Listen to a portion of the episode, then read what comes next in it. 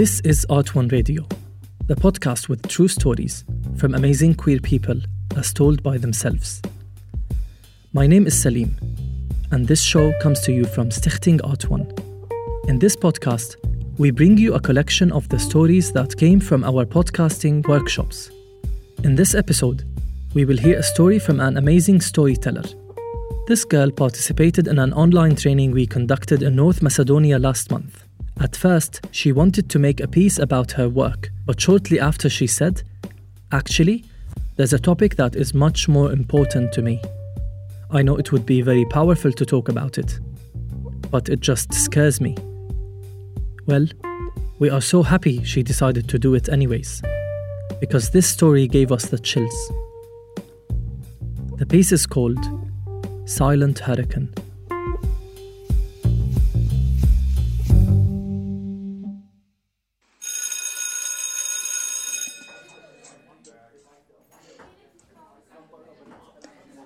Well, that was boring, I thought to myself while closing my notebook. I usually don't get so sleepy while I'm at school, but it was cold outside, and already three p.m. I didn't focus on the teacher. I was thinking about him, Johnny. He was wearing a really cool jacket that day, brown with silver studs. His hair was put back, slightly curly, and looked like chocolate. He walked down the hallway of my old elementary school like he owned the place, and I loved it. But we never spoke. I liked him in the way a person likes a postcard of a distant island. That day was particularly gloomy. My classroom was painted like a hospital. It smelled of all the different things the students had for lunch.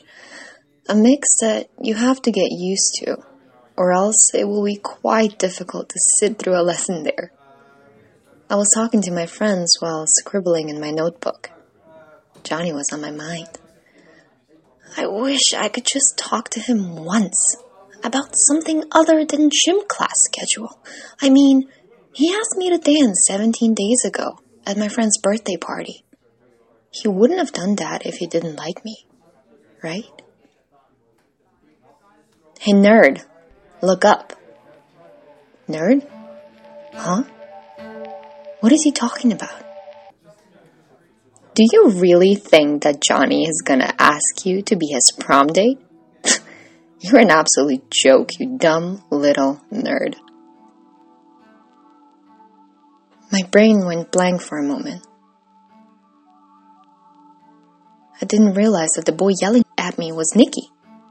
We used to be friends when we were little. Why was he being like this to me? I didn't understand what he wanted to achieve. If you think that he likes you, think again, he said as he was walking away from my desk. My eyes fluttered across the room to see what was going on. The boys in the back were silent. The girls by the windows had stopped reading their books. Everyone was staring at me, in as much disbelief as I was, until I noticed a few small smirks on the faces of the people who knew I had a crush on Johnny, my friends. I felt my eyes getting heavy. My body was shaking as I was thinking, Nicky knew. Somebody told him. My secret was out. I'm the dumb nerd that believes somebody could even like me. Why would Johnny like me? I can't even defend myself from a comment. I'm so stupid. Why did I trust these girls? Why did I tell them about my feelings? Why would they tell someone about this? I was sitting still as if nothing had happened. My face was blank, expressionless. My eyes were still. My breathing went back to normal. I was a silent hurricane, a time bomb waiting to explode. "So guys, did you write the homework for the next class?" I said as I slowly pulled out my books and pencil case.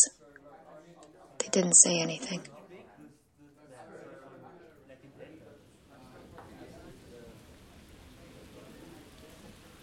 I crawled into my bed that night, processing what happened. I replayed the words of Nicky in my head until I could repeat them effortlessly, trying to understand what he said and why he said it. You are my friend. Why would you be like this? I asked myself over and over again, but I never asked him. I was a silent hurricane.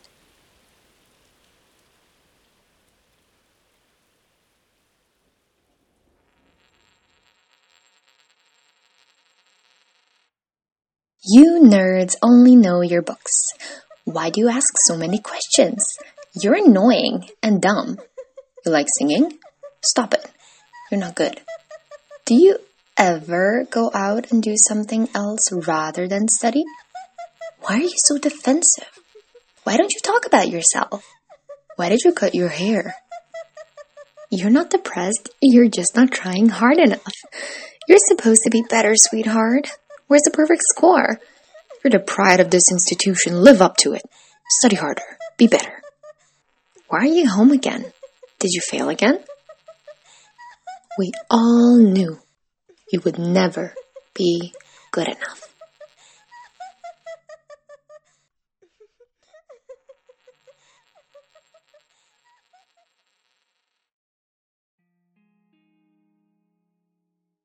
Seven years after Nicky said those things to me, I skipped a whole semester of school. The library became my enemy. It became the place where everyone else was studying and staring at the dumb girl in the corner who was crying again. Having friends was a calculated decision because they all think it was fun to watch me struggle. It's hard to ride on the bus. Everyone could be potentially dangerous and harm me if I don't sit in the second seat closest to the door so I can reach the emergency hammer and use it as a weapon.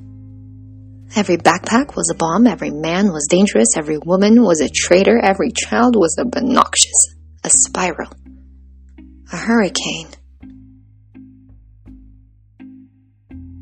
Stop the hurricane, stop the spiral, drugs or alcohol or both. Sleep too little, sleep too much, stop the damn spiral. Stop the hurricane, stop the spiral, drugs or alcohol or both. Sleep too little, sleep too much, stop the damn spiral.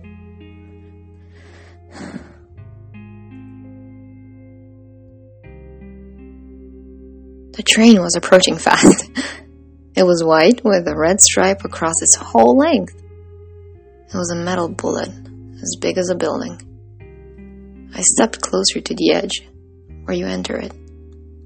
It was still approaching us.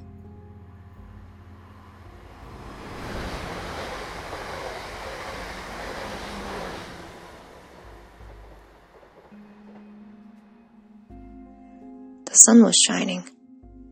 I didn't care. I took another step. My foot was shaking and I felt sick. This was wrong. Another step. This was wrong. Another step. And the bullet flew by me. My hand was stretched out to touch it, to touch the bullet. Just one small touch, I thought. And I did. My fingers felt like they were burning from the speed of the train.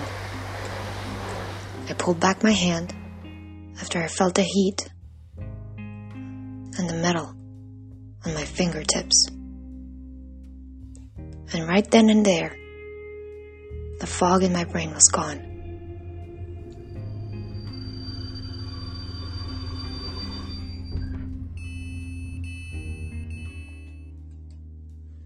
The train stopped. The doors opened in front of me. I entered the cabin and sat next to an old gentleman who wished me a great day. It was a great day. Because it stopped. The hurricane finally stopped.